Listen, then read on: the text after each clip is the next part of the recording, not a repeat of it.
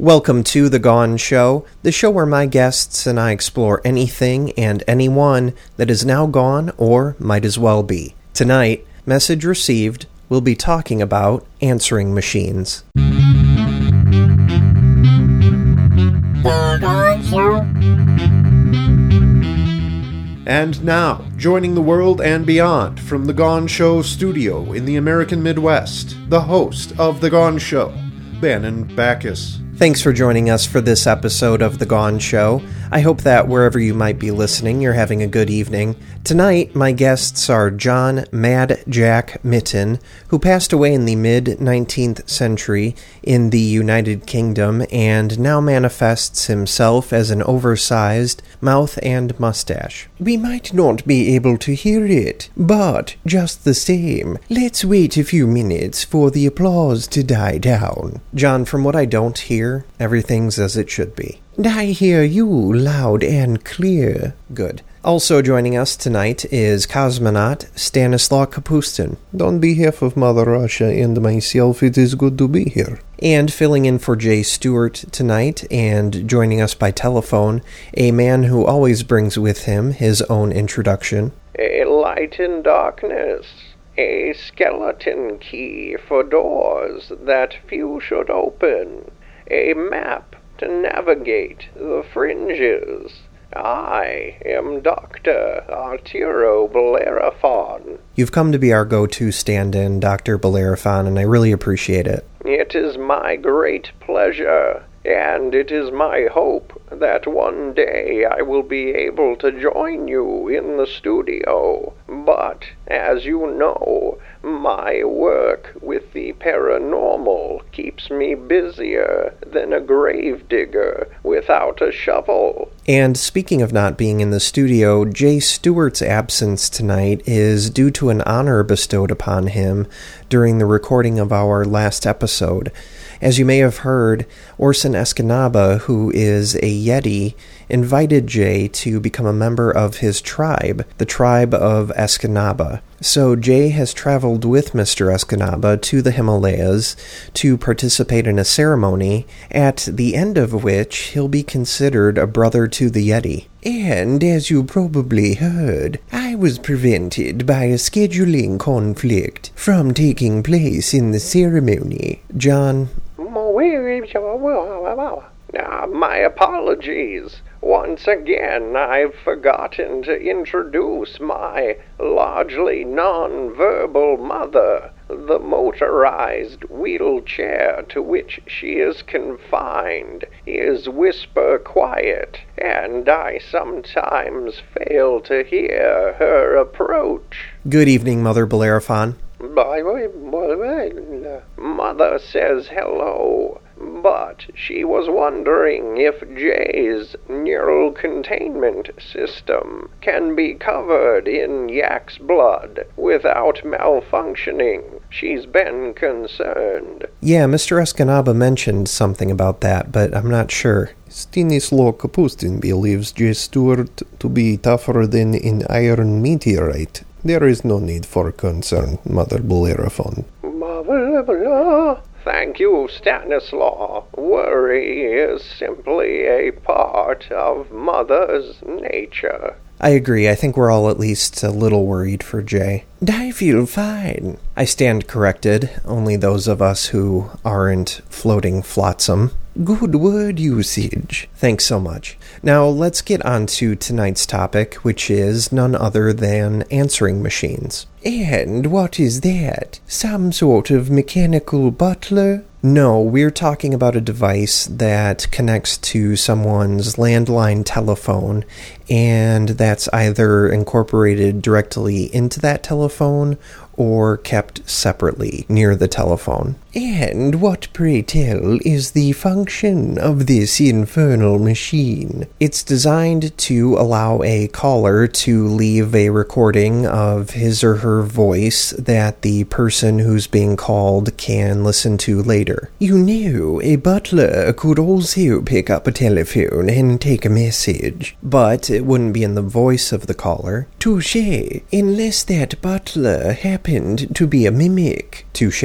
Stanislaw Kapustin must confess that I still use an answering machine. Really? Am I correct, Stanislaw, in assuming that your use of this off the books technology is related to your classified work as a cosmonaut? That is correct. How so, Stanislaw? Classified. However, Stanislaw Kapustin would be happy to have you hear the outgoing message on my answering machine. Sure, that'd be great. I haven't heard one of those in years. But before we do that, we need to take a short break. We'll be right back.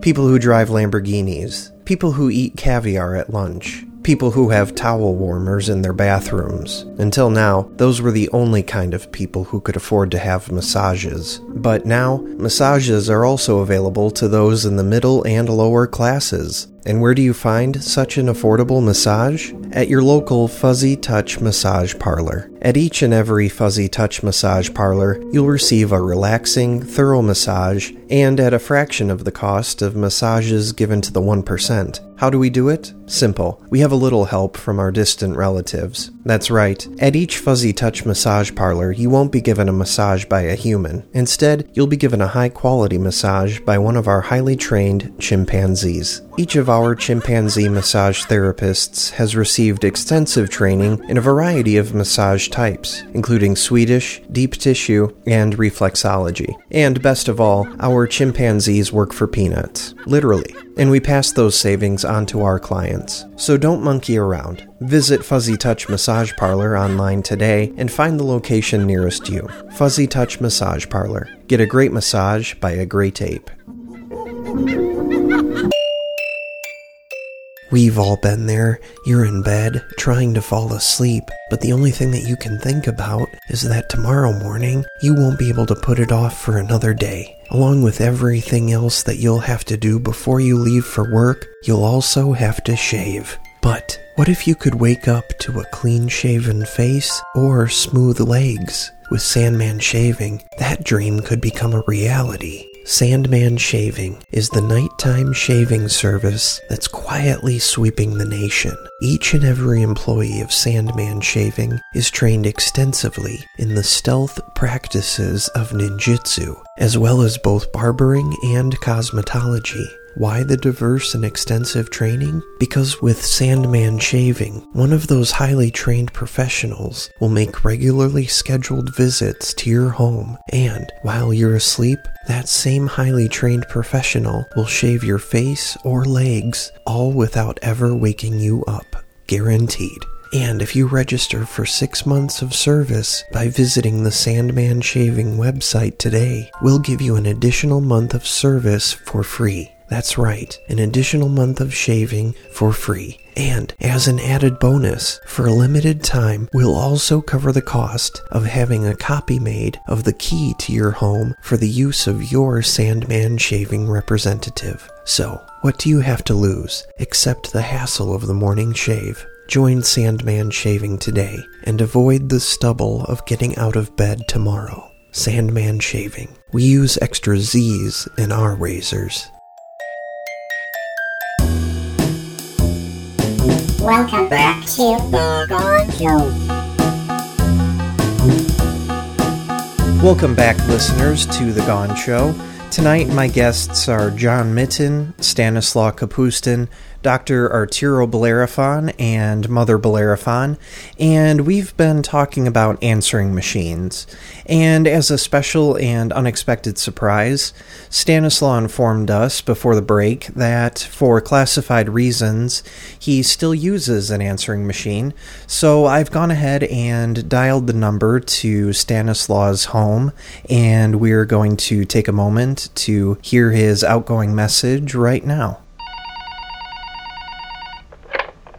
Hello? Hello?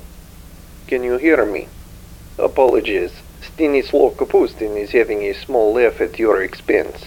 Stanislaw Kapustin is not at home right now and is likely orbiting above your head. But if you leave your name and number after the beep, he will return your call no more than several hours after re-entry. Classic message, Stanislaw. Hey Stanislaw, this is Bannon from The Gone Show. Thanks for letting us hear your outgoing message. If Stanislaw Kapustin might impose. Yeah, sure.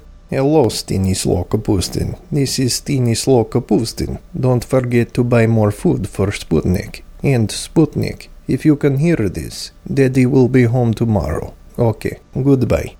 Well, that was very sweet to hear. For those listeners who may not be aware, Sputnik is the name of Stanislaw's pet guinea pig. To think, not being aware of poor Spatula. And you were so close. Ah, yes, Mother has taken the liberty of finding what we believe to be audio recordings of a demonic prank telephone caller. A demonic prank telephone caller?